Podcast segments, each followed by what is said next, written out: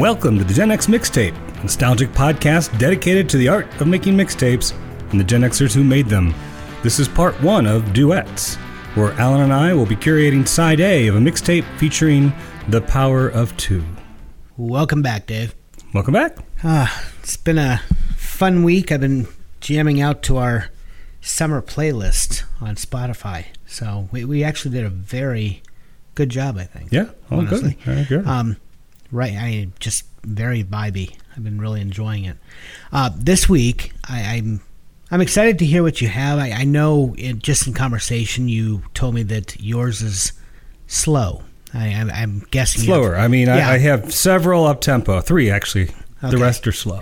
Okay, so yeah, yeah, I know you went more ballads. Mine is very nearly entirely upbeat. That'll be interesting because I can only find five or six up tempo ones to even choose from. Okay. Unless you went way back to like Hey Hey Paula and some of those earlier ones. Well, Hey Paula's a ballad, of course, but That's but- true. That's true. But even if, yeah, okay. So good point. I had a hard time finding any up tempo. So maybe our our definition of a duet's different. That's what I'm wondering. Yeah, Yeah. I mean, I'll be really curious. Because for me, a duet is when you take two people that don't normally record together. Exactly. They would put them together usually for promotional purposes if they were trying to help the career of one or the other, or just kind of maybe for a movie. In fact, um, I think five of my picks are from movies, so a lot of five. leftover. Wow. it seems like duets were really popular for for movies in the '70s and the '80s. So, um, yeah. But now I was going to suggest here that we start off with with our own duet karaoke. No, I'm kidding. I'm game. no, no, no, no. We'll lose our Although- we'll lose our listeners in, in no time at all. but if I'm not mistaken, there was a time back in uh, was it high school, college? Oh, Are you actually going to bring this up? yeah, we sang a duet karaoke, summer nights. yeah, yeah. I somehow was relegated to the role of Olivia Newton-John. Yes. Yeah. Um, I thought we might reprise our performance, but I know memories, let's yeah. not subject the listeners to that. No, let's not subject ourselves to that. I so, actually it was fun. I recall doing it. I think we did it on the radio once. Did if, we? If memory serves, yeah. Why would we do that? Uh, because we were idiots. I. I have no other explanation. Um, no, I, I am I am curious if we have a slightly different definition. I I can tell you my parameters coming in. Uh, like you said, all of mine are by two artists that would not normally be recording together. So immediately, Simon and Garfunkel, Sonny and Cher. Uh, you know, artists. Indigo Girls. Indigo Girls. Hall and would be another yes. one. Yeah, any any duo that would normally be recording. I mean, they were a duo legitimately. I scrapped them, um, you know, from from my choices. Um, I stayed away from the tribute albums. Um, As did I. As did I. you know, originally I did not because originally I had four.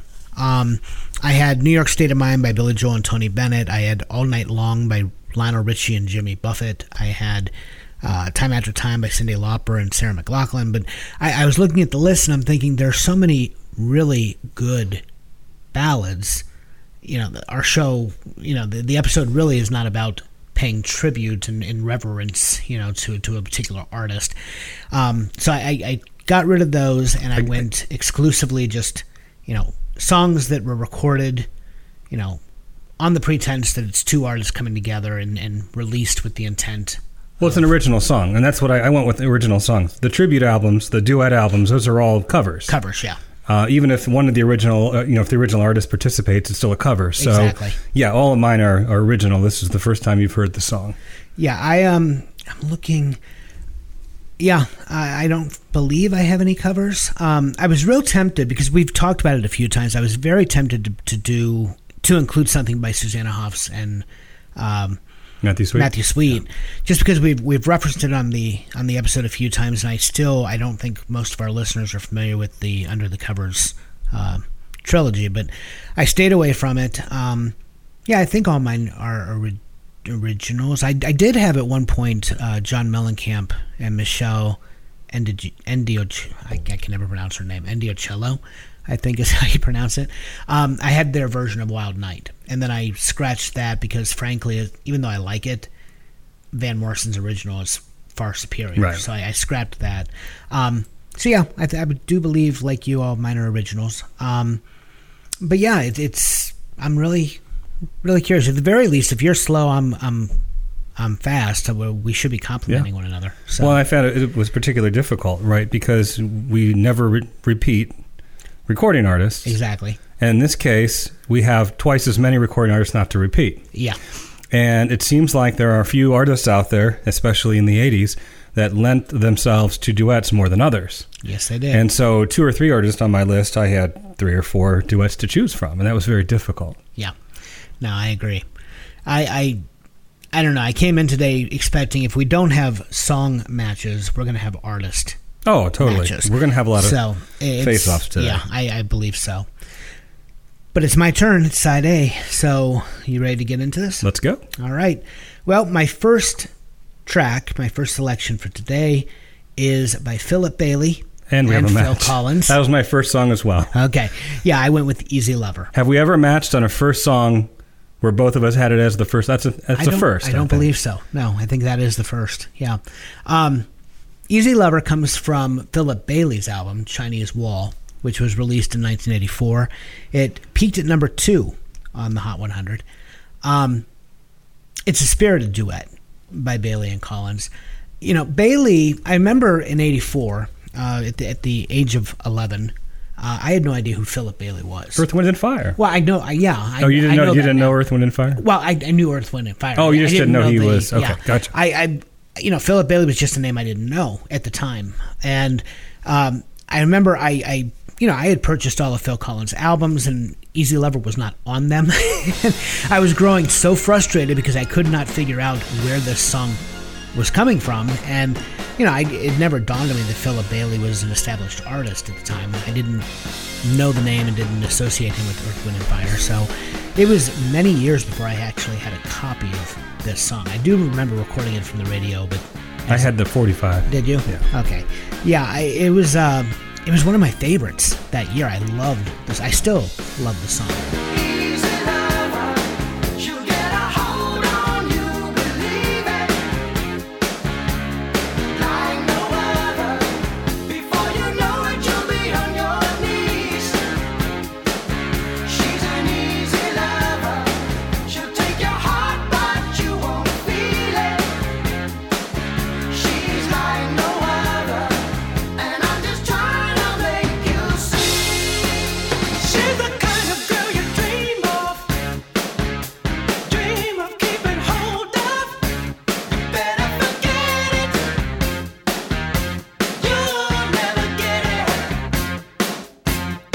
She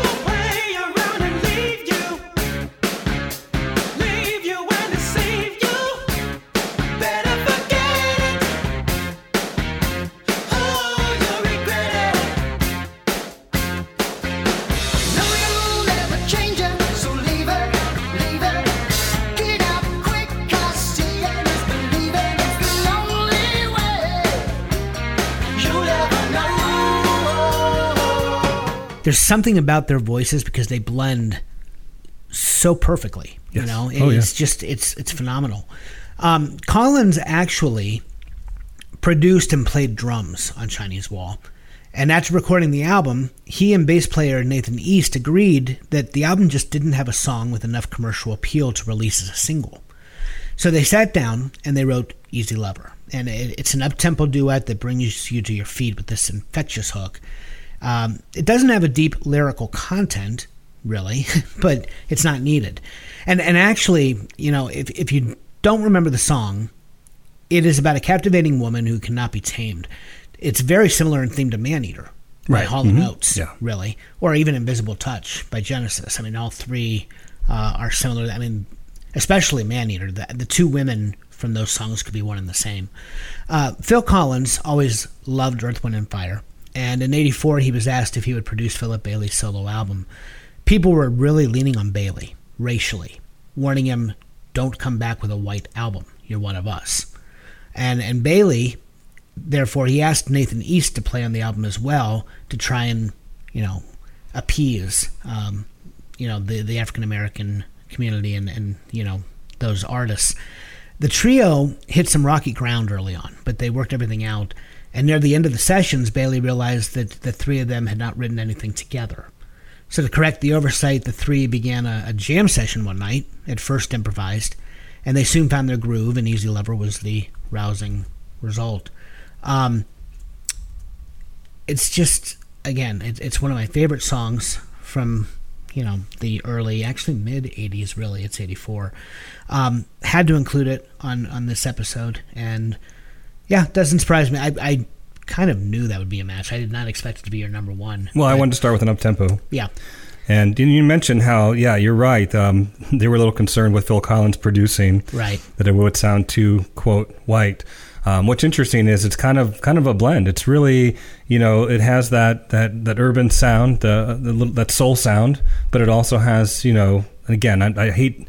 I'm only using the term because you're right. That's what some of the uh, folks in the music industry said to, to Philip Bailey. But whatever white music is, I guess the opposite of soul. It's kind of a combination of the two. It really is. In fact, Collins actually said that in an interview with Rolling Stone.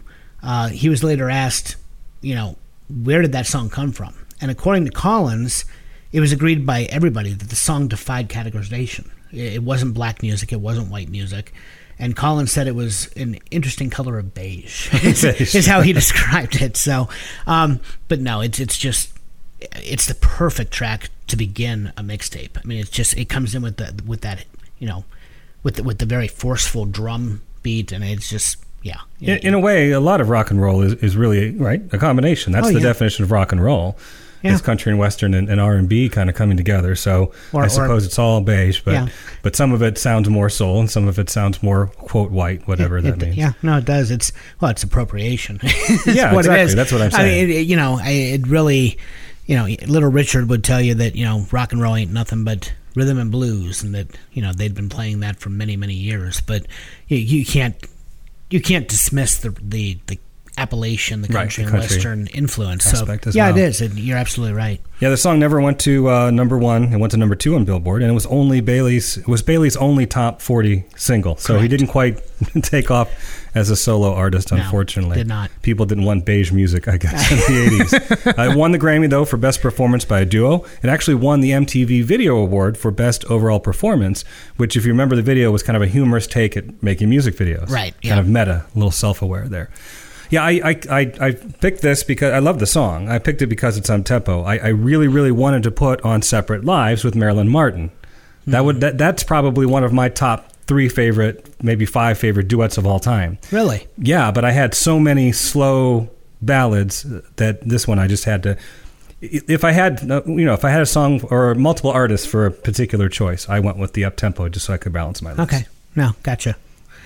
All right. Well, you're You don't like "Separate Lives"? I, I don't dislike it. It's just not. I, I can take it It's or one of my it. favorite songs of the '80s. Yeah, I can take it or leave it. It's I'm nothing against it. I mean, it's it's a beautiful song. Can slow dance with my wife, but it's it's not not a song that I would need on, on the mixtape. Well, you're already going to your alternates list. This is the first time. This Well, I'll go, I'll go. I'll go on my order, but uh, yes, right, yeah, right, right, right. But right, I mean, uh, this I believe is the first time Yeah. this season that you beat me to, Yeah, to the well, alternates right, list. So right. I probably hinted to you that I had that, and you moved yours to number one just so you could block me. No, it, It's become a game. You, well, you did hint, as did I. I mean, I, I think we both both probably guessed that the other had it, but no, it was it was always my number one actually. So right, excellent. Okay, Well, my next one is another artist that lent herself to doing lots of duets. I think it was probably a move, I'm guessing, by the record company when she began to kind of help establish her. However, she didn't really need establishing because she was part of one of the most famous rock bands of the 1970s and 80s later on. But uh, Stevie Nicks. Oh, I'm really curious which one you went with because I, I have her here, but I mean there were three, Yes. and I let's let's see. If, three, oh, try- what's the third one? Well, of course, there's the Tom. Hen, Hen- uh, of course, there's Tom Petty. Correct. Stop dragging my heart around. I went with Don Henley. Leather, Leather and lace. Lace. What's the third? Whenever I call you friend with Kenny Loggins. Ah, you're right. Yeah, Totally which which I almost had for a while. That's a good. That, that's an up tempo one. It is. I, I almost had it for a while. I did not choose that one. I See, I may have actually chosen that one because I was looking for up tempo okay. duets, but no, I went with Leather and Lace, um, which was an interesting choice too because I, I think we talked about their history a little bit on the female first name episode. She talked about Sarah and how it was her unborn child and with between her and Don Henley. Um, yeah, let's just start at the beginning here. So Stevie Nicks uh, was asked to write a song for, of all people, Waylon Jennings. And his wife. Yes. And the two of them were putting out an album together. And um, I think, I don't know if they had the title Leather and Lace. They liked that title. That was the name of the album. And they asked Stevie Nicks to write something. Um, she ended up writing something. And unfortunately, Mr. Jennings and his wife split before the album was completed. They still put out the album, but the song, I don't even think was ever recorded by them. So Nicks kind of held on to it. In fact, when she was working on the song and she had some trouble spots, she invited friend and, and ex boyfriend Don Henley to help her. So we kind of helped her through the song. And when they completed it, she decided, hey, let's just, I'll do it. And why don't you sing it with me? And he agreed, of course. Now, Stevie Nicks has dated quite a few contemporaries in her Yes, time. she has. Uh, you know, Lindsey Buckingham, of course, um, from from Fleetwood Mac, Don Henley, Mick Fleetwood from Fleetwood Mac, even Joe Walsh for a time. She actually dated Well, Joe Walsh. When it goes beyond the, the recording artist. I mean, she Yes. was, she and Jimmy Iovine were, were Right. a couple for a Yeah. very long while.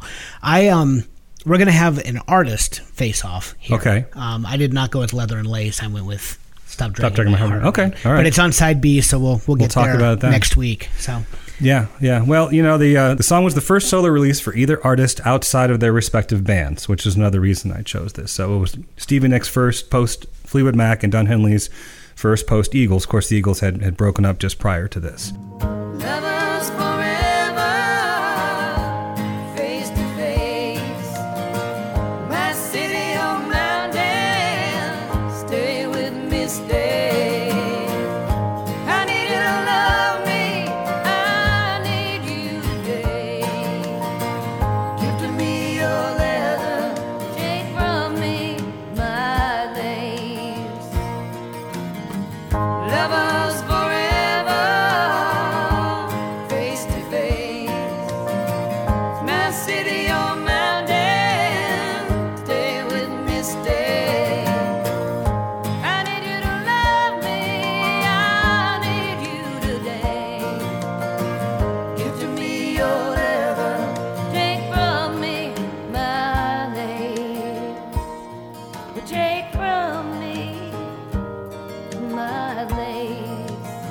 Nicks and Henley performed the song together once last time in 2019 uh, when she became the first woman inducted as a solo artist and as a member of a band into the Rock Hall. There have been like 16 or 17 men that have been inducted for both, but she is the first woman, and Henley has not yet.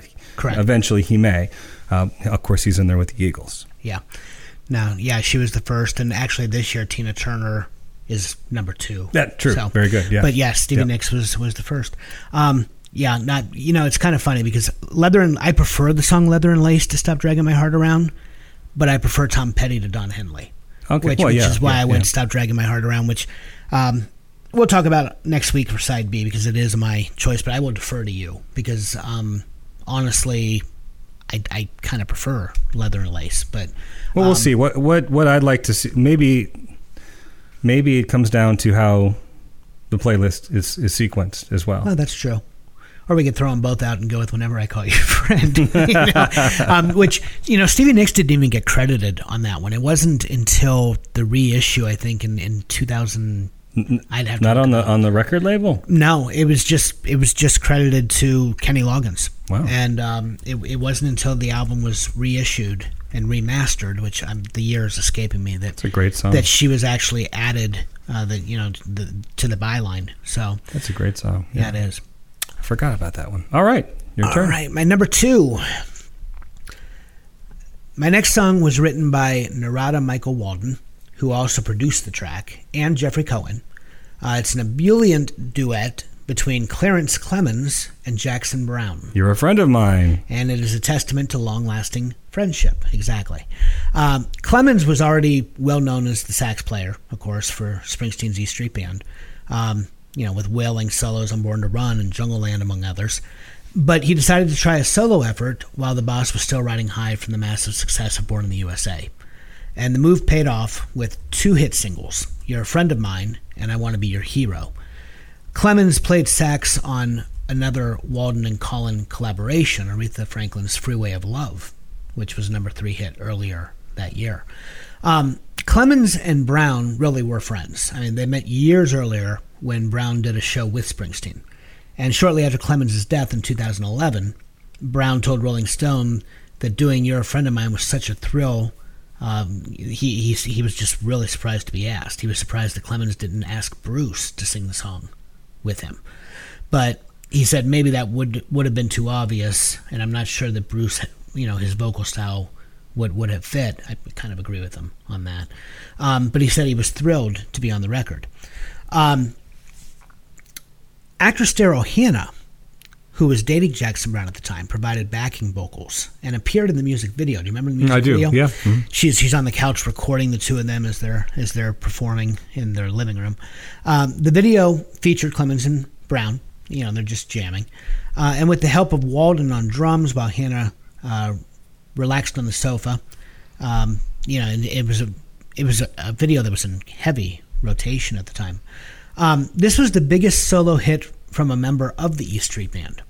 Two years earlier, the group's guitarist, mandolinist, uh, Steven Van Zandt, he hit number 63 on the Hot 100 with Forever.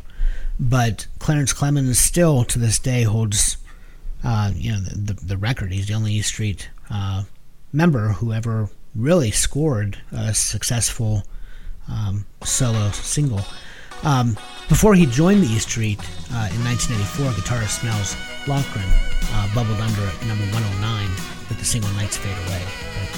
I, I, I love. I have always loved this song, and it, it's just, I don't know. It's just another rousing, up tempo Yeah, I, and, I totally forgot about it. In fact, I own the 45. yeah. I don't know why I didn't think of this one.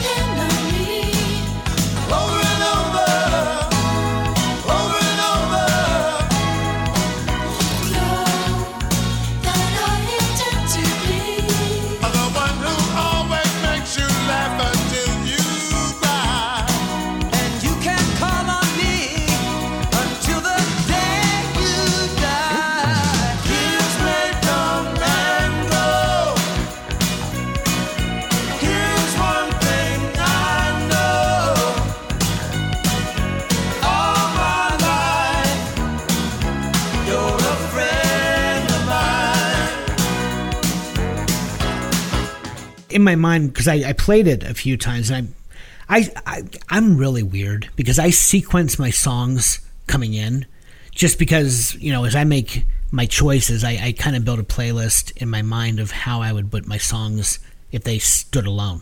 This one coming out of Easy Lover, I mean it, it doesn't skip a beat. It, it, the two of them are, you know, it's the perfect. Um, I'm not saying we had to sequence. No, that's that fine, way, yeah, but um, yeah, no, it, it just this one just came immediately to mind when we said duets. So Yeah, no, I totally forgot about that. Yeah, Daryl. You know who Daryl Hannah's married to now? no, I don't. Neil Young. Is she really? Yeah. Huh. I, I would not have guessed that. yeah. it's very cool. All right, let's uh, move on to my second pick, and this is actually pretty recent, 2016. Okay. 2016. Um, the song co-written by Glen Hansard. Do you know where I'm going with this? Uh, possibly. Uh, it's Glen Hansard and uh, Markéta Irglová. A lot of people don't know this song. Keep, It was, it was somewhat obscure. keep, keep going. Well, in 2007, um, let's go back even before that. Do you remember the movie The Commitments? I do. Okay, Glen Hansard Love- was in The love that movie. Um, he went on in, in Ireland and he formed his own band, The Frames. Yes. And then he and uh, the producer and maybe the director of The Commitments decide had this idea for a movie about these two young lovers, musicians that kind of come together, and it's a love story. And it's called Once. The movie came out in 2007. Later became a Broadway musical. Okay, I'm not familiar with the. okay. Oh, then you'll like this. This is a great, great duet. One of my favorite ballads of all Okay. time. Yeah, I, I the names all sounded familiar, but yeah, I, I is that is that the song? Yes, it's called Fa- Falling Slowly. No, Falling Slowly. Falling I'm sorry, Slowly. is the name of the song. Okay, no, you got me. I, I don't know this one. and and we actually appeared on the Frames album. The, the the movie once was in production. The Frames recorded it, and so it actually appeared right before um, the actual movie itself. But then appears in the movie with the two of them singing. So there are a couple versions. Actually, there's a third one they had a side band, so it's kind of complicated. So there are different versions out there. I'm going with the one from from Once. Um, the song uh, won the Oscar that year for Best Original Song. Uh, it was almost disqualified from Oscar nomination. If you remember from last week, we talked about how it had to be an original song Right. for the Oscar for the film. But of course, it, I, I just mentioned it appeared on the Frames album. But because the song was specifically written for once, they allowed it, even though it, it, it was released in a different version prior to it. Got it. Okay. Um, Bob Dylan loved the movie once so much that he asked Hansard and Irglová to open for him on one of his tours. Huh. So that's kind of cool.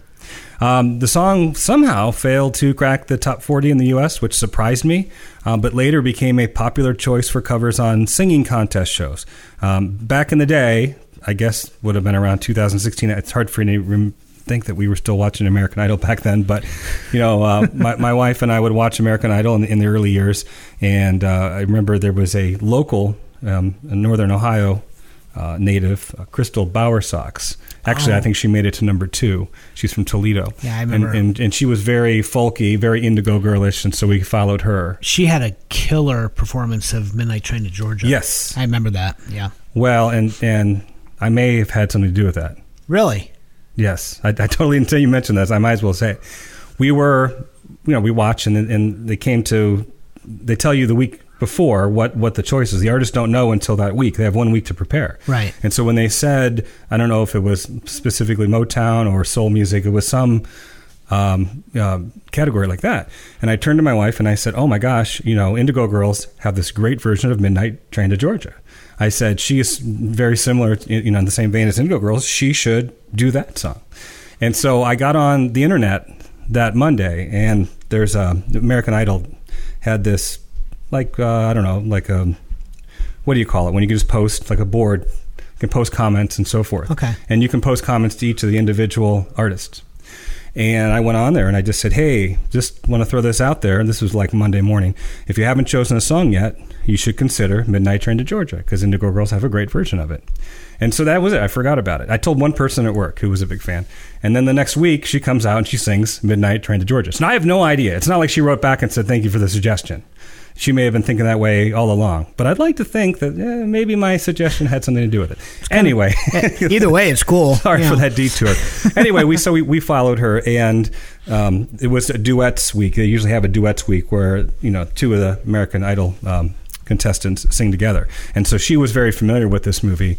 Um, I, I had seen the movie, so I was familiar with it as well, but I didn't. Um, you know, I, I wasn't a big fan of the frames or anything, although they're they're great. But uh, she suggested um, with her partner, I forget his name, that they do this, and so uh, they watched the film and fell in love with it.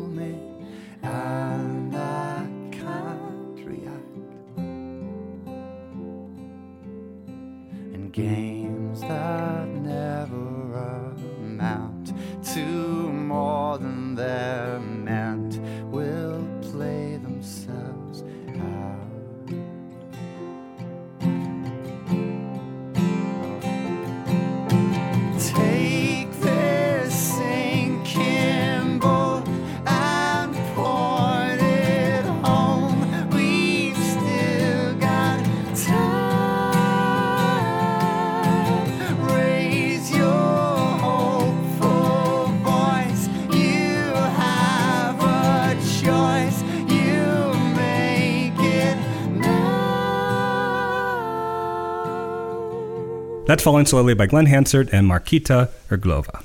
Okay. No, very cool. All right, my number three.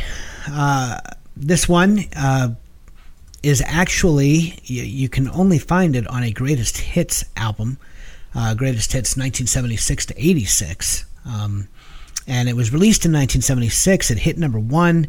It is a duet between Elton John and Kiki Dee, and it is "Don't Go Breaking My Heart." It's going to be a week where you steal all of mine. I had to go to the Am I stealing list. another That was my very well. Again, I tried to do. This is why I shouldn't do what you do.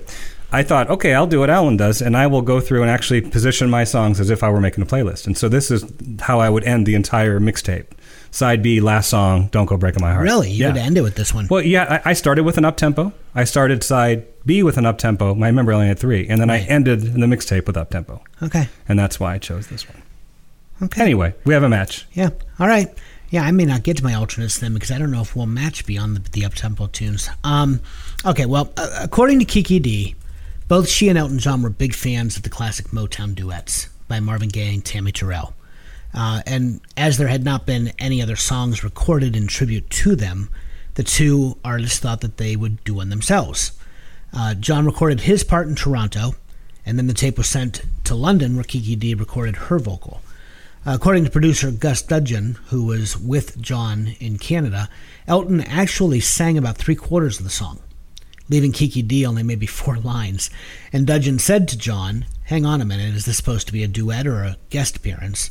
And Elton replied, A duet. So Dudgeon reminded Elton that uh, you've got to give her at least 50% of the song. so John recorded his part uh, again uh, in Toronto. The tapes were sent to London, and Kiki Dee received them. She couldn't help but laugh because John had recorded the entire song nonetheless, singing her vocals in a terrible high pitched voice, apparently, so that she would know which lines were hers to sing. Um, originally, Elton and Kiki were going to record a cover version of the Four Tops' Loving You is Sweeter Than Ever. Uh, but Elton John and his songwriting partner, Bernie Taupin, instead wrote the song using the pseudonym Ann Orson and Carte Blanche. Right. Uh, it was uh, wise to change their minds, as this was Elton John's first number one in his native UK, actually. He had to wait 14 years for his next UK number one. It wasn't his first number. It was. It was. The, he didn't have a number one after that until I think Sacrifice. Right, Sacrifice. He'd had Sacrifice was the previous ones. Really? Because in, my- in my notes, I saw that this was his first number one in the UK. Oh no, he had. Yeah, and we'll verify that. But Yeah, we'll have to check that because that, that's what I found. Um, anyway, he, he had several in the U.S., of course. Uh, when when John performed this on a season two episode of The Muppet Show in 1977, uh, he performed the song with Miss Piggy, and uh, you know the porcine uh, puppet was clearly smitten with Elton John. Late in the duet, she exclaimed, "Eat your heart out, Kiki." right, So, right. um, remember that. there you go. Uh, even get a Muppets reference in there. Um, but that's my next one. Don't go breaking my heart, which today is memed everywhere. It's always don't go baking my heart. Uh, I couldn't if I fried with the bacon and eggs. I, I don't get it. It's an easy one to meme. yeah, Well, yeah. Um, just to kind of piggyback on that, um, I'm surprised you didn't mention this because you love Dusty Springfield was the original choice. Oh yeah, Yeah, yeah, yeah. And then um, she turned. I don't know if she was having her substance abuse issues at the Yeah, time or she- what. yeah, she was- turned them down. she was Um, spiraling at that point. So then, then they got Kiki Dee on board. Yeah, the song um, stayed at number one on the U.S. charts for six weeks and was the second biggest selling single of that year. Do you know what number one was?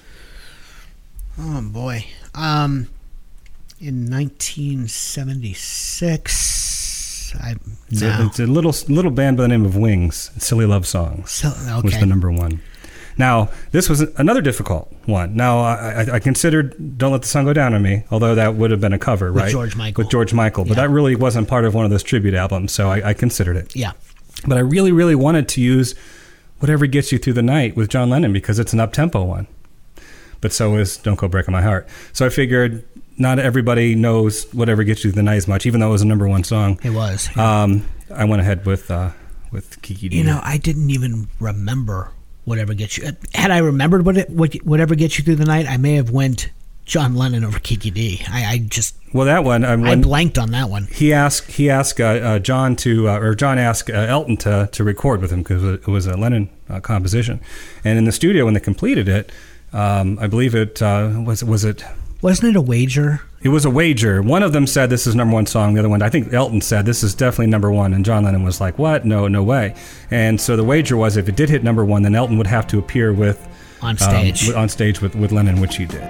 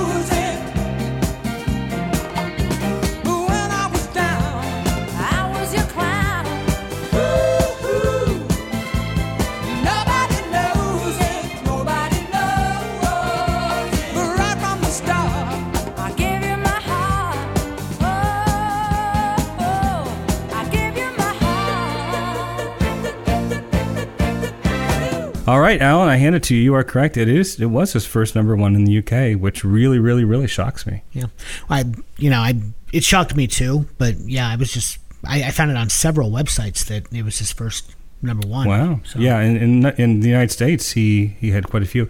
It surprises me that uh, that he was more popular in the U.S.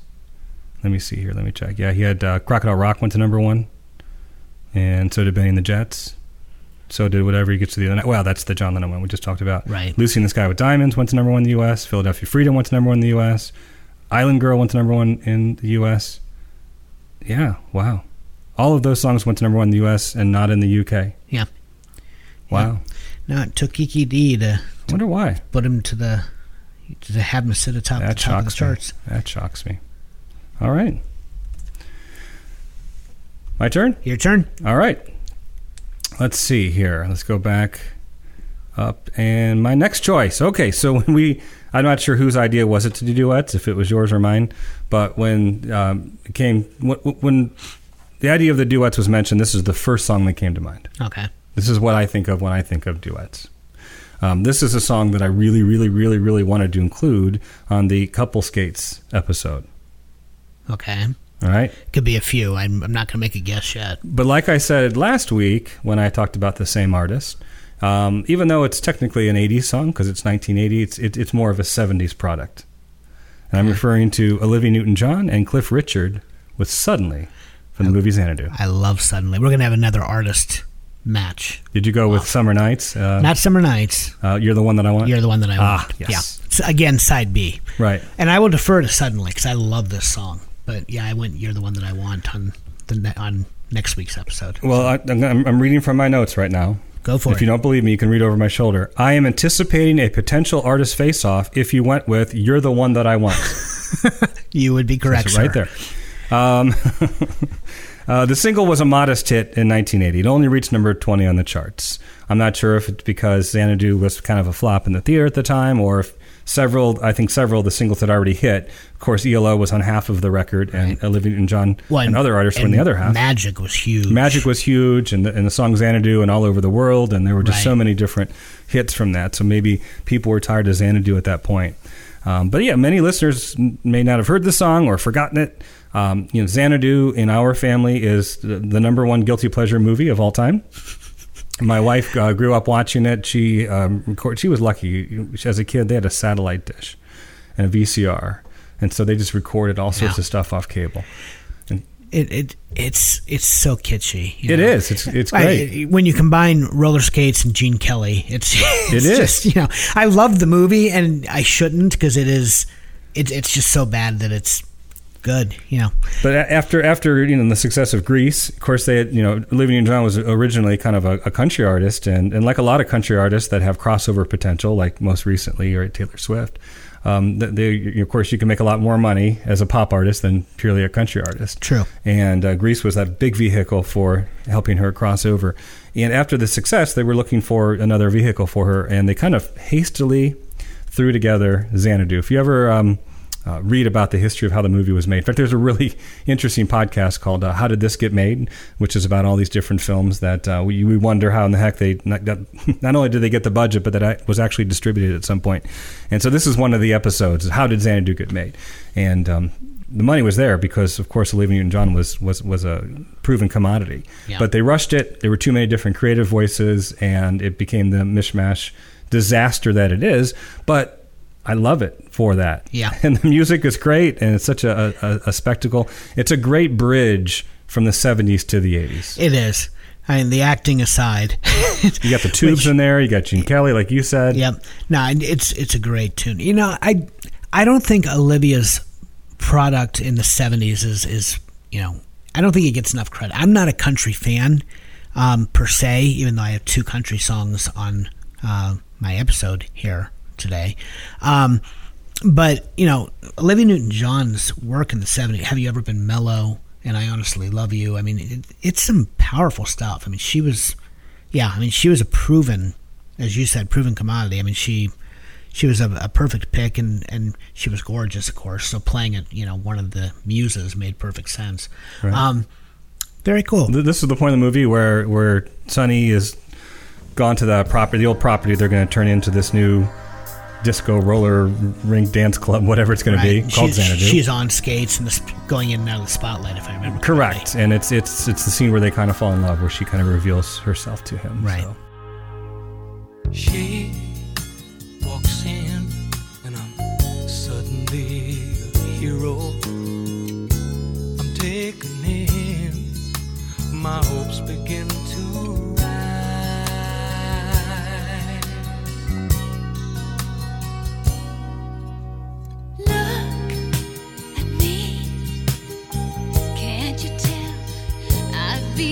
so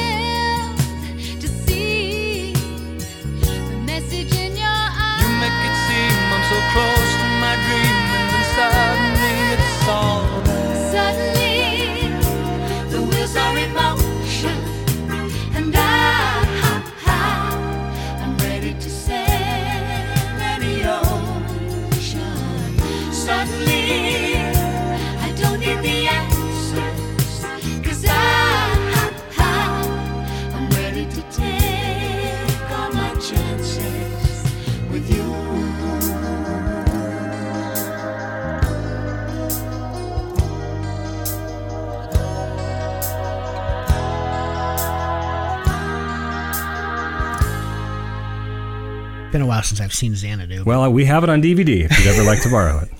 It, it's I, I believe it's streaming on a couple of different sites. So But Um, just make sure you have a few cocktails while you're watching it. It makes it more fun. yeah, well, and some might argue it's it, it's much needed. So The acting's so bad. oh my gosh. it gosh. really is. And and the fact that he just came off of the the Warriors, which is one of my favorite films of the '70s. I mean, yeah, he it, uh, both of them. I mean, the acting is just it, I mean, the, the dialogue is bad to begin with, so part of it is the fact that they have to say it is. Yeah, the re- screenplay really is awful. horrible And, dialogue. and even Gene Kelly. I mean, you're talking about you know one of the major, major Hollywood A-listers. Even his acting in that film is just painful to watch at times. Um, okay, no, very cool. When when the time comes, I will be more than happy to defer because I, I again that's another one that I forgot about and I love love the song. Um, yeah, just that's But- that's two in a row for but we do want to balance it, so Well, we do, but I'm good. I'm almost exclusively Okay, tempo, right. so I. you You're the one that I want. I, I, I, I'm not opposed to that at all. I just, like I said, this was the song that first came to mind, so I, I it wasn't even a question Well, for me. th- yeah. Then yeah, I had to defer. I mean, the idea that this is uh, the immediate first choice. Yeah, right. we'll go with that. All right, I'll take you up on Still that. want to give some credit to to Grease when we get there, just to have it played on the Of the course. episode. Yep. But- all right, so my turn. Your turn. All right, my number four here is one of the few country tunes that uh, I'm I'm bringing in. It's not often that we include country. Uh, I have a country artist, but it's not necessarily a country song. gotcha. Okay. It may be, maybe a matcher. Yeah, I um, I went with I, I had to. I you know, oh, okay. Well, first of all, here's the joke, right? Associated with the song. What do you call Dolly Parton lying down in a bathtub? Oh no, Islands in the Stream. you got it. and that, Yes. now we have an artist match. okay. And of the three Kenny Rogers songs that I'm familiar with that are duets, that's the only one I can't stand. really? yes, I know it's the one that everyone thinks it's of. yeah. It's I, I was back and forth between Sheena Easton and Kim Carnes. which one did you go with? I went with Kim Carnes. Okay. Just because we don't have enough Kim Carnes in our life. Yeah. Well, I, I would have went Sheena. I, I would have gone. But that's a Bob Seger cover. It is. so I yeah. didn't, I well, didn't that's true. It is a cover. Yeah, we've got tonight. But I um. Okay. Know. Anyway, go ahead. Go anyway, ahead. Okay. Yeah. I, well, here's I'll defer to you on this anyway, just because Well, this was the big one. it was the big know, one. and it's just an awful song. I yeah, I'm not a huge fan of the song. My my wife loves I know a lot loves of people like this it. song, Yeah. and you know she was the one that actually at one point because it wasn't actually on my list for a while, and she said. How in the hell are you doing a duets episode and you're not included? And I, you know, I mulled it over, and sh- she's not wrong. I mean, this is this song is loved It, by it just so may be many. the worst metaphor for sex ever penned. it's gross. Why? Anyway, go why ahead. no, wait. Why is it gross? It just, I don't know. Maybe I have a warped sense of imagination. Okay. Anyway, Anyway, um, Islands in the Stream. It was written by the Bee Gees I picture two people having sex like in a creek somewhere. That's why it's gross. in a creek. okay. Um, anyway, go ahead. Yeah, well, that was a detour. yeah. Um, anyway, "Islands in the Stream" uh, was written by the Bee Gees, actually, as an R and B song, uh, something that I never knew. Um, and on March 10th, 2009, when Maurice Gibb appeared on the BBC Breakfast program, he explained that it was originally written for Marvin Gaye, but it was recorded instead as a duet by Kenny Rogers and Dolly Parton, and with the Gibb brothers also contributing vocals, which I also didn't know. I, there was a lot here that I, I just wasn't familiar with because I'm I'm not a huge fan of the song. Um, anyway, something um, else that I never knew. The title comes from an Ernest Hemingway story that was published in 1970, which I thought was kind of cool. Uh, it was the first of his books to be published posthumously, for what it's worth. Anyway, Islands in the Stream, it topped the Hot 100 for two weeks. It topped the country charts for two weeks. It topped the adult contemporary chart for four weeks. Um, so it was number one across three different Billboard charts. It was the 1985 American Music Awards winner for favorite country single, and 20 years later, it topped the CMT's poll of the best country duets of all time. Uh, it'd be 17 years before another country song, Lonestar's Amazed, reached the summit of, of the Hot 100. Uh, the Bee Gees were focused on songwriting around this time, since their look and sound had fallen out of favor with the demise of disco. Um, but the group, you know, they could write in a variety of styles, and they proved it once more with, with this song. Members of the group also wrote several hits for their brother Andy Gibb, as well as for Barbra Streisand and Dionne Warwick. Um, their extensive songwriting accomplishments earned them induction into the Songwriters Hall of Fame in 94. Anyway, here is a wild but true story. You ready for this? One time in Vegas, as a joke, Kenny Rogers went into a lounge where there were, were artist impersonators performing on stage. Okay? He didn't tell anybody it was really him. And he eventually got up on stage and sang Islands in the Stream with a girl who looked like Dolly, and according to Rogers, sang like Dolly. He said it, it was essentially Dolly Parton on stage. And Rogers said that the woman was the real deal, and they sang Islands in the Stream, and it sounded sounded as though it came right off the 45. So anyway, the two of them, after they performed Islands in the Stream, when it was over, a man who had been drinking in the lounge approached Rogers and said to him, I'll tell you one thing, mister, you're a hell of a lot better than the real guy. so I, I found that hilarious. Kenny Rogers kind of conveyed that story. I thought you were going to say, you sound nothing like him. No, no. Uh, apparently, he sounded better than himself. Baby, when I met you, there was peace unknown. I set out to get you with a fine tooth comb. I was soft inside. There was something going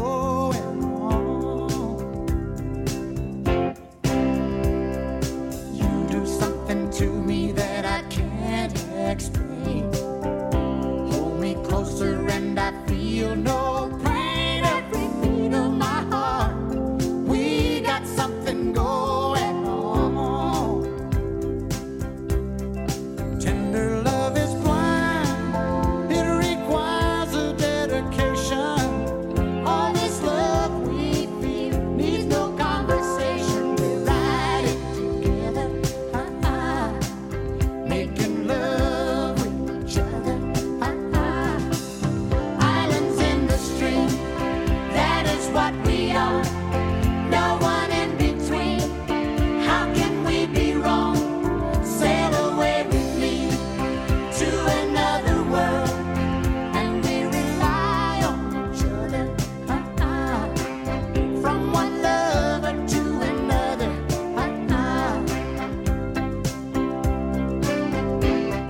Kenny Rogers, um, he he was basically working uh, with um, the Gibbs brothers. Um, he said the, collaboration of, of this of this duet um, was the beginning of his longtime friendship with Parton, and he gave her credit for bringing life to the song. He had been singing on his own for just four days when he was ready to give up and because it wasn't written as a duet originally. Barry Gibb, um, it, had gotten to the point even he didn't like the song anymore. so Gibb suggested bringing Parton on board, and as luck would have it, she was recording in the same studio as Rogers. So she came marching into the room, uh, and once she came in and started singing, the song was never the same. Took on a personality of its own. And yeah, you know, like you, I'm not a huge fan. The song does grow on me with repeat listening, but but I just I'm still not a huge fan. But yeah, so many people love this song that I just felt it, it'd be.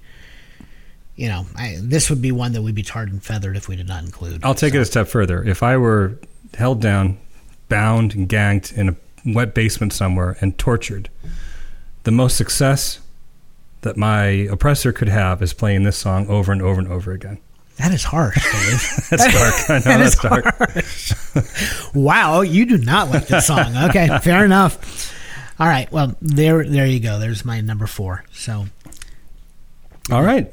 No, good, good. We had obviously Kenny Rogers was one of those like Phil Collins Right. and Elton John that had numerous duets. Um, yeah, Sheena Easton one. I, I like the Sheena Easton one. So don't get me wrong. That I like that. But it, but it is a cover. You're right. But but but the Kim Carnes one does not get played nearly enough anymore, and it's it's just a, a great song. Kim Carnes doesn't get played. No, nearly well, enough. she kind of disappeared. Actually, did. she's continued to like write and produce, and, and and she's still very active in the music business. But as far as a solo career, I mean, she had. I think that it, not only was it the biggest song of 1981, it might have been the biggest song of the 80s. Uh, Bette Davis. Bette Davis Eyes. Eyes. Yeah, Yeah, yeah. yeah. I mean, We Are the World might have actually beaten that, but yeah, I mean that song was Oh, was- number one for yeah, like it was 13 or 14 weeks. All right. Next one is one that I brought up last season and it lost. So we're going to try again. okay. Now, it lost to a song that I like even better, probably, so it's fine. Um, actually, I brought it up for the um, roller skating uh, 80s love songs, and it lost to Glory of Love.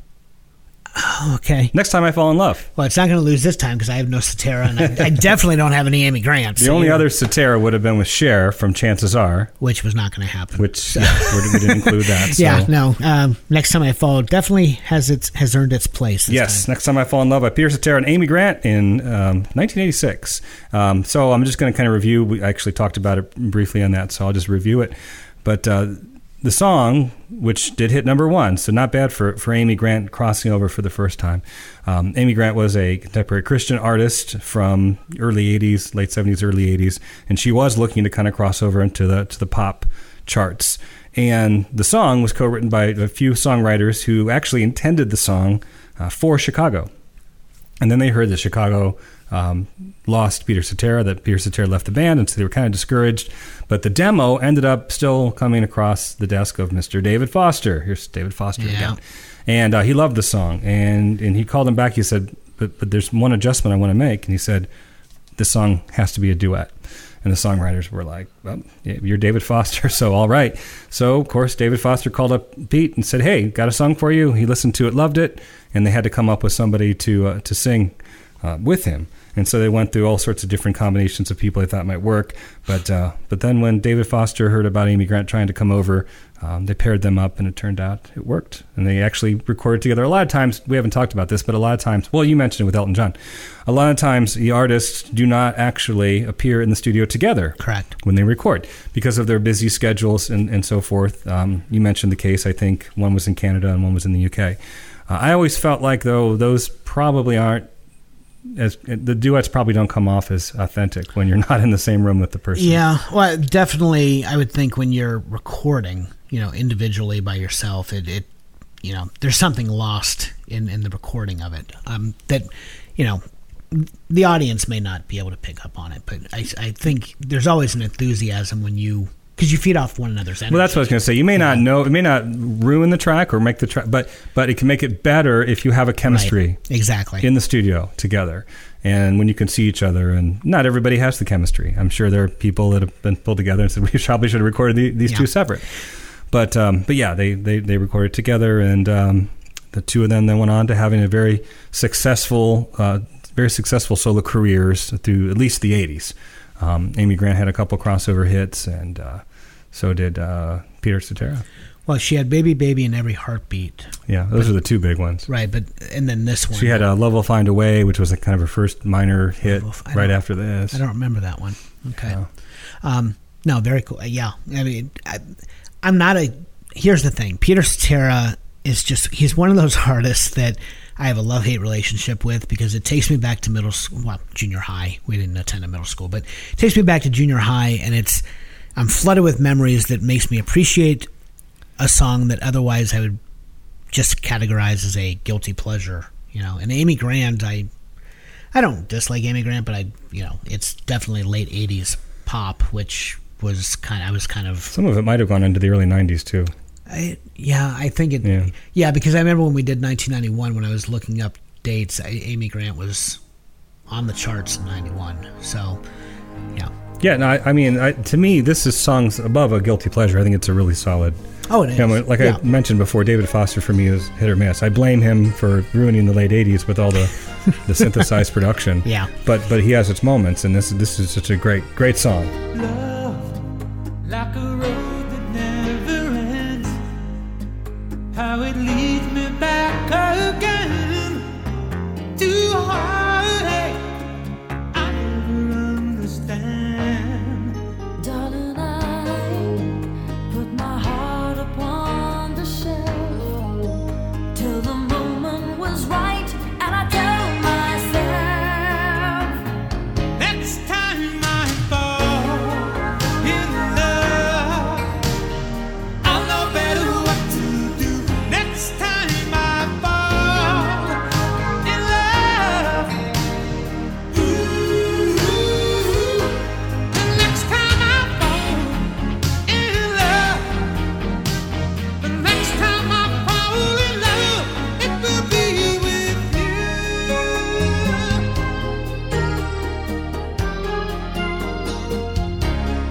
right. Well, next I'm going to bring to you, arguably, one of the possibly the greatest duet of all time. Um, at least uh, so far as I'm concerned.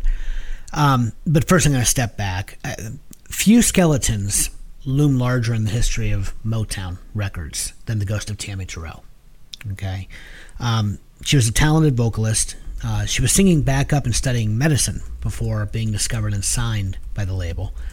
Terrell was quickly paired up with Marvin Gaye, which sparked one of the most celebrated musical collaborations in the history of R&B, really in the history of popular music. Gaye was no stranger to duet singing. He had already been paired up before with Mary Wells and Kim Weston, but nothing prepared him for Terrell's unique vocal talent. At the time, Gaye he had a, he already had a strong foothold on the charts, but he held himself back as a live performer because he suffered from a, a very acute stage fright. Um, but touring with Terrell, he learned to relax and he gained new confidence on stage. She actually became a friend, an ally. She, she and Marvin Gaye were best friends, essentially. They were not romantically involved, but you know Otis Williams of uh, the Temptations said it best. If you didn't know any better, you would think that they were dating because the the chemistry between the two of them was so palpable, and that intimacy was carried over to their 1967 album United. For previous recordings, just as we had we just finished talking about, Gaye and Terrell actually recorded their individual tracks separately. But this time they sang face to face, and the ease and the warmth they were they were just greatly magnified. So throughout the record, they actually began to ad lib. They they you know ad libbed each other's names, and and it just gave a weight and conviction to the songs that really to this point only Stax artists uh, on on Stax labels um, could could match at least at that time. Ain't No Mountain High Enough was one of several hit singles to come from the album, and it was a carefree, danceable, romantic love song that became the signature duet between Gaye and Terrell. Today, it is regarded as one of the most important records ever released by Motown, and it does generally top most most people's lists of, of the greatest duets of all time. You know, um, it's actually not my favorite duet by the two of them, but it it felt ob- it felt obligatory. and- Well, and I was- didn't. I knew you were going to have it, so Yeah. I didn't even put it on my list. I, I, I, I came real close to, to I, I wanted Your Precious Love and I wanted, you know, It Takes Two or Ain't Nothing But the Real Thing. But then I, I sat back and I thought, you've got to include, you know, I, you know, that is their signature duet. So that's, that's what I went with. But here's the thing not long after the song's release, tragedy struck. I think we talked about this on a previous episode mm-hmm. a little. Yeah. Terrell and Gaye were performing on stage when she suddenly collapsed into his arms. She was later diagnosed with a brain tumor, and after numerous surgeries, Terrell died at the age of 24. Um, at her funeral, Terrell's mother banned anyone at Motown from attending uh, the funeral. She, she basically criticized the label for not helping her daughter through the illness. She claimed that they tried to cover up uh, Tammy's condition while releasing albums without Terrell's approval. The only exception to the Motown ban was a devastated Marvin Gaye, who delivered the eulogy, actually. And Gaye, in many ways, he never recovered from the loss. He withdrew from live performances and he adopted the introspective, uh, you know, vibe, really, that, that introspection that informed his brilliant career changing 71 album, which we used for the questions episode, What's Going On. Um, his memories of one of the most inspired partnerships in all of soul music would never leave him. And really, her loss set in motion his steady descent into depression, which, you know, you could argue was in many ways responsible for, you know, the what happened to him, you know, in that exchange with his father that took his life uh, so prematurely. Listen, baby,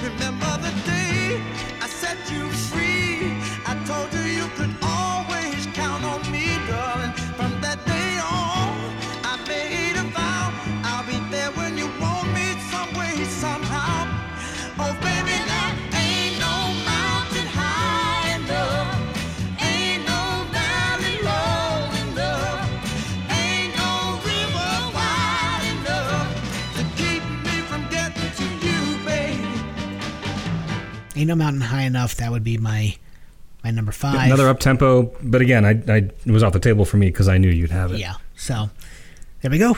All right. Your turn. Well, I got frightened a second there when you said the greatest duet of all time because I thought there would be a fourth match, but I was relieved to hear that Okay. I get to. To me, I love "Ain't No Mountain High Enough," but to me, this next is the greatest duet of all time. Hmm. Can't you're never going to convince me otherwise. Okay. Greatest written, greatest performed. It is the classic of them all. And even though I thought of suddenly when we said duets, suddenly it's just more of kind of a fun little, you know, sappy song. This is just, this is it, man.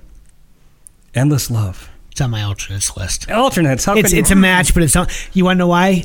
When you said that you went all ballads or mostly ballads, I knew you had. it. All right, all I, right. Knew, I knew you'd have endless love, so I, I threw it on my alternates just as a, you know, just in case. But yeah, I, I assumed you had it. I am not the only one that feels that Lionel Richie and Diana Ross's 1991 single is the greatest, uh, named by Billboard as the greatest duet of all time. Uh, it was actually written by Lionel Richie, and you know he had kind of progressed through the Commodores. He started out as a saxophone player. Correct. He went on then to you know writing and, and, and performing, and singing, and so forth. And then he thought it might be time to break out in a solo career. Well, that, this was what really launched. This is what launched career. it. This Yeah. is what launched This was the when he wrote this song, career. they were actually looking again, another movie. I told you I have quite a few movie songs. They were looking for a, uh, a theme to the um, the adaptation of the of the novel Endless Love, which the movie wasn't that No, great. the mo- movie flopped. It, it was Brooke Shields, Right. but but yeah, the movie flopped. But the, but this song was, what was it? I, like nine weeks. it, it was uh, yes. They it weren't. I don't actually. Think, uh, they weren't consecutive weeks. I don't think. But I it think stayed was, at number one. It stayed at number one for nine weeks, right. but it was not the number one song of 1981. That honor goes to. I just said it. Not too long. So they love. Oh no, um, eighty. You just said it. Kim Carnes. Oh, Bette, Dav- Bette Davis Eyes was number one. Yeah, yeah. Okay. This was number two. As much as I love Kim Carnes in her short little time um, uh, in the on the music charts, I still think "Endless Love" should have been number one. The song was the biggest single for both Richie and Ross. So think about that. Correct. As successful as Lionel Richie's career would be following this, and as successful as Diana Ross's career was upcoming to this point, and with the Supremes as well, um, this is their biggest selling hit. Well, you know, Diana Ross kind of fell out of favor just a, a couple years after this. I mean, she never really scored Well, this is major hit. It was a really kind of a, a transition for both, right? Lionel Richie is just beginning his solo career, and she's just kind of be- Yeah, the, ending her yeah, career. the trajectories were kind of mirror images of one another. It was nominated for Best Original Song for the Oscar. It lost to any guesses? One that we left off of last week's episode, which is a crime. Arthur's theme by Christopher Oh, yeah. Cross. I'm still not sure why you were so sure I would have Arthur's theme. I don't know. I, just I, love- thought I thought if I maybe I'm wrong in thinking you loved that movie as a kid. Oh, I did. Okay, and that's I, why and I I, lo- and I love that song, but I just That's yeah. why I just assumed. I always Gotcha. knew you were a fan of the film, Oh yeah, so I thought it would be. on. Oh, Arthur's. It's one of my favorite films from the, the early '80s. But yeah, no. I, well, we we've already said we're probably going back to another '80s movie Right. uh, mixtape. Of course, now I've used a bunch of. Uh, um, True. Yeah, so there are some. I'm sorry, there are just some movies that you don't reboot, and there are some songs you just don't cover. Um, so unfortunately, this one has been covered, and it went to number two. So who am I to say? I guess a whole other generation got to enjoy it. Um, Luther Vandross and Mariah Carey covered this song. Well, and and so too, Lionel Richie actually did a cover or, or did a new version with Shania Twain. Oh, really? Yeah, not too long ago. I just leave the original alone. Comedy fans will recognize this uh, from its hilarious use in Happy Gilmore. Do you remember? I, I'm not. Yeah, um, I where remember. he rents out the hockey arena. Uh, Adam Sandler rents out the hockey arena to have a romantic um, date uh, with this love interest, and the Zamboni driver lip syncs the song dramatically in the background Oh, well, it's a classic they- scene. as they uh, practice their interlude on ice. my There's only you in my life, the only thing that's right. my first love. Your every breath that I take, your every step I make. And I, I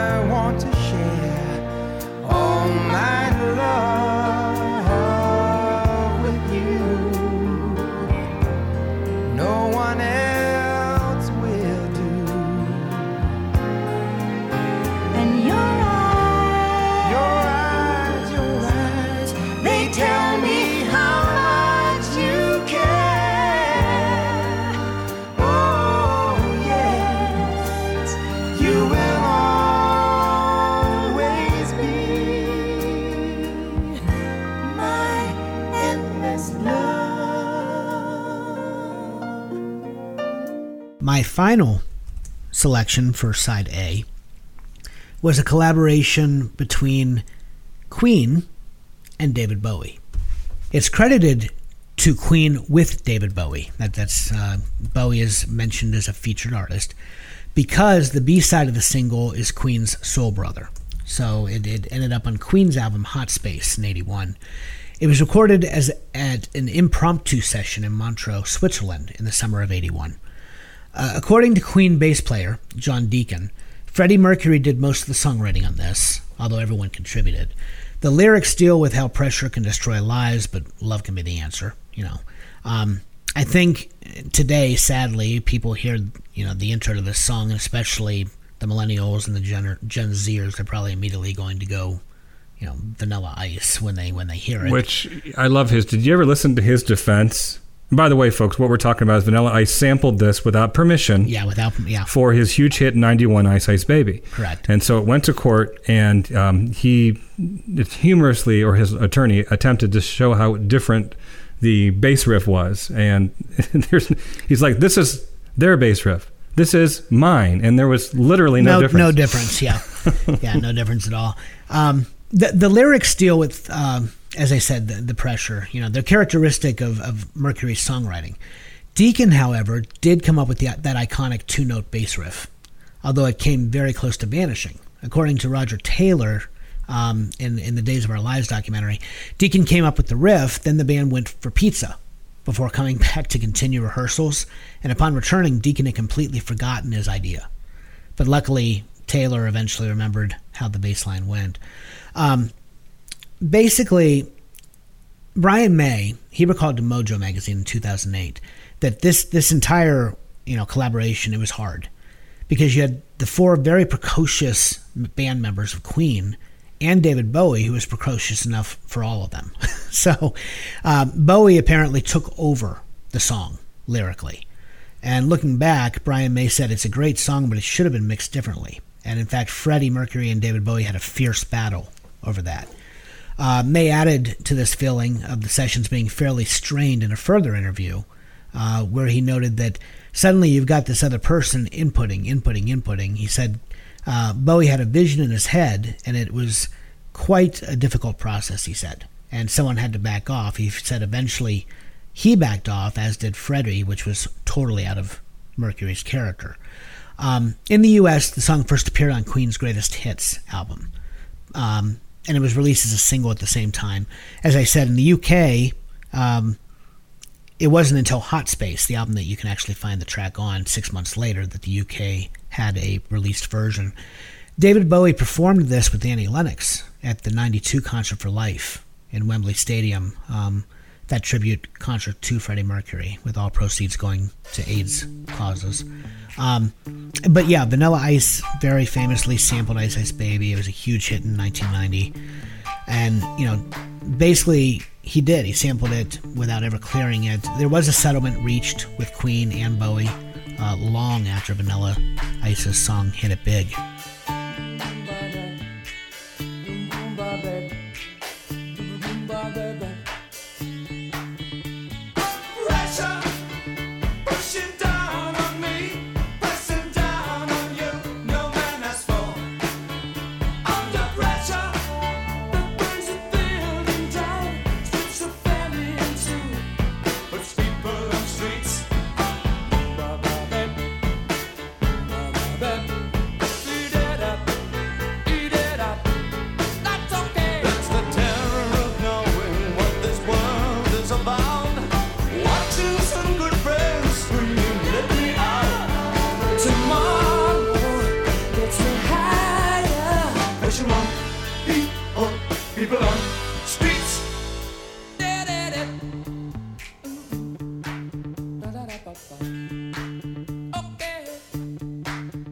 By the way, um, was a one of the greatest studio recorders. Oh, yeah. in a sense that you know most artists would would sing off key, would would mess up at some point during the track. Before computers, it, you know, it was quite a laborious, prod, you know, process of going back and basically cutting and pasting from different takes until you get a really clean take for a vocal. Yeah. And and Bowie would would go in in one or two tracks. He laid down just perfect performance. Yeah. I mean, he was just perfect pitch. Wouldn't have to do any sort of editing and, and post production. Well, and you know what? What I found this uh, when I was, you know, looking up information about the song. Apparently, Mercury and Bowie both decided they were just going to improvise the the various sounds. I don't know how else to describe it that, that they make in the song without sharing with each other what they were doing. Oh, okay. And Mercury, when he recorded his, Bowie cheated, went to the door and listened to everything that Mercury did. so when it was Bowie's turn, he all of his improvisations they perfectly, you know, um, complemented what Mercury had done. Mercury was so taken aback he thought Bowie was a god, and he said to the to, you know to the production uh, staff, he said, "What do you make of this?" And they said, "Well, it's very easy when." You put your ears to the door when the other person's singing. I guess Mercury got really pissed because it was just an agreed. If it made a great uh, It- exactly. Yeah, I was like, you know, it, Mercury though was. I mean, he was so mercurial, but I um yeah he, he you know Freddie was well Freddie was Freddie, but yeah Bowie was smart because they do they make so many just off the wall noises and you know um, under pressure is just there's so much scatting. I mean, it's, Right. it's not scat in the traditional sense, but I don't know how else to describe it. But yeah, had Bowie not actually listened in, that song would not have come off in the way that it did. So it was very smart on his part. great song, great song. Glad to right. have it. You're number six. All right, my my last one is on my alternates list. If you um, are a fan of Dumb and Dumber, the song has now been ruined for you for the rest of your life. But I'm talking about JT and Carly, his wife at the time, Carly Simon's version of Mockingbird, Mockingbird. in 1974. The song has also been used and parodied in many, many movies and television shows over the years, um, and cousin. and covered by dozens of other artists throughout the years. Yeah, my favorite is National Lampoon's Vacation when they're singing it in the, in the- Yes, yes, yes, yes, Yeah. yes. the family truckster. Yeah. Yeah, So- yeah. It was a. Uh, it was. It was originally. Um, I want to say 1963, kind of minor hit um, at the time, but if, um, I, I believe Carly Simon and James Taylor really brought it to Yeah. the forefront um, as kind of a, a, a somewhat of a phenomenon at the time. It, it was it was recorded a year after they were married, so they were married in '73. Eventually, they split 11 years later. Um, unfortunately, they no longer speak. They spoke, I guess, a, a bit when they were kind of continuing to raise their kids together post divorce, but uh, but now they don't speak. Um, and, and a lot of it had to do with, and, and, and I didn't, I wasn't aware of this as much, but but James Taylor was a heroin addict during the 80s, You know, I've I vaguely recall hearing that. the that. 70s and 80s. Yeah. Um, and so that was that was part of the issue was that he was struggling with his addiction and, and from what I understand now it's clean um, but it was just it was a difficult time to raise a family be married and and you know be addicted to that stuff right. the song appeared on uh, Carly Simon's fourth studio album of the same name and um, you know she she always said she kind of had you mentioned stage fright earlier stage fright um, as well. But when she began to perform with James Taylor the two of them uh, kind of really eased her into performing and feeling comfortable performing. They were actually kind of knew each other. This is kind of a cool story. You know they would vacation. They're, they're both you know classic uh, east coast new englanders and they both um, their families vacationed at martha's vineyard and he remembers seeing she's i think four years older than him. So he remembered like seeing her singing in a club when she was 16 or maybe she was 18 and he was 14 but he kind of always had a thing for her. Mock,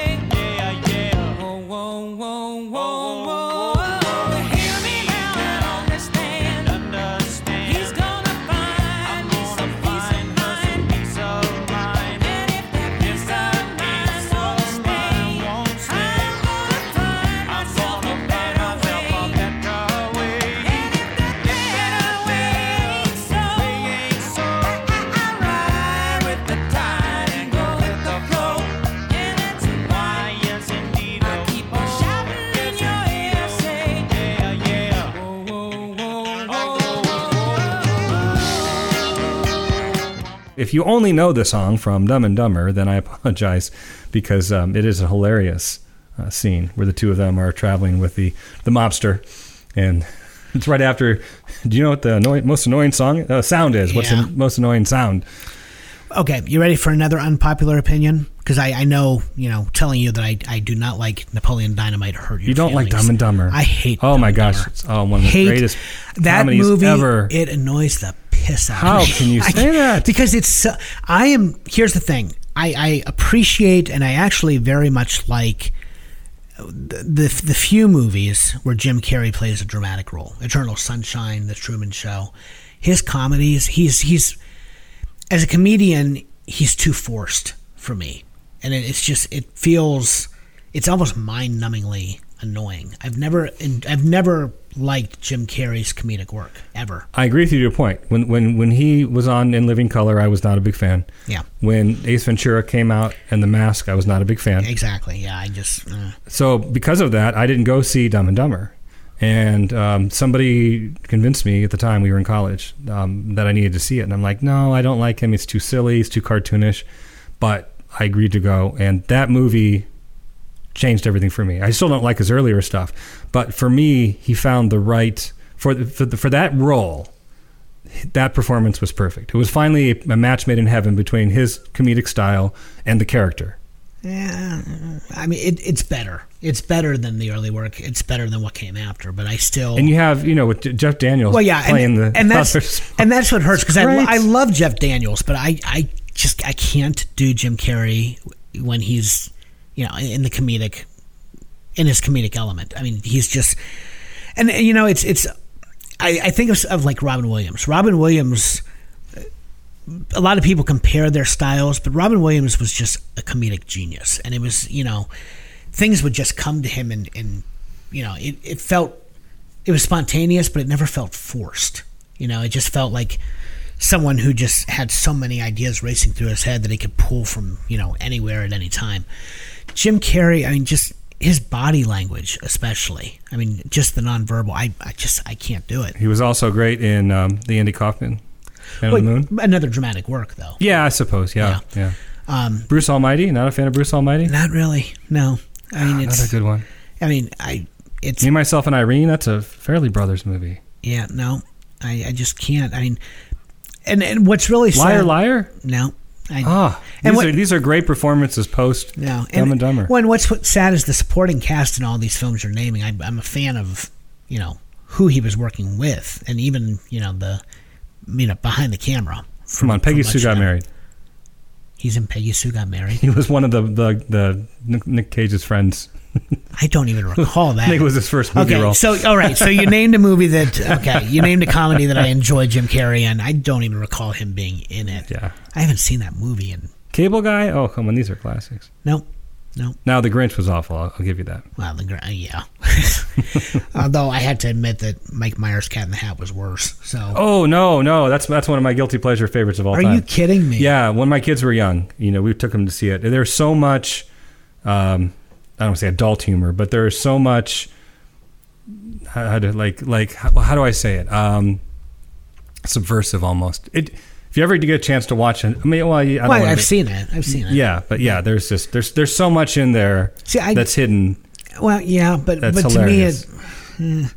I, mean, I love Mike Myers, but it just maybe I'll go back. I've only seen it the one time, but I recall just. Oh, I've probably watched it 50 times. I recall watching it. and I know was- everybody hates it. I was know. not impressed. I'm alone on that one, but Yeah. uh, I love, I love in a guilty pleasure way. Because you're right, it wasn't a great film, Right. But uh, but for what it was, I think it was great. All right. Well, we we That's it. we, All right, we detoured significantly, but it's all right. We are also our, at the our- end of our list. picks. Yeah. So um, yeah, we have our our 12 for side A. We will return next week for 12 more for side B, and then we will title and sequence our choices, and we will have a duets mixtape. Yeah, and and there are at least two uh, artist match face-offs coming up next week. So, um, all right. Well, nothing that we've named really has surprised me, and we hit a number of the not only the biggest duets of all time, but I think you know what our audience would would expect. So, curious if there are any really obscure tunes coming up. Um, I saved a couple big ones, at least one real big one next week, and um, one that's maybe somewhat obscure for some people, but it's incredible. Okay. Yeah, we'll see. Because I, I see the few that I have that are more obscure are on my alternates list, but I, you know, deferring to you both on Olivia Newton-John and Stevie Nicks, I might, pick from the obscure. We'll see.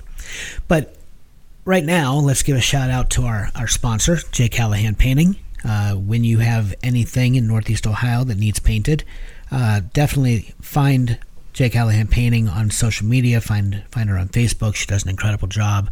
Tell her that Gen X Mixtape sent you. And I think that's it. All right. Well, that's all for this week. Hot funk, cool punk, even if it's old junk. Another mix of memories awaits next week. But for now, press pause, lift the needle, and hit eject. And we will see you on the flip side.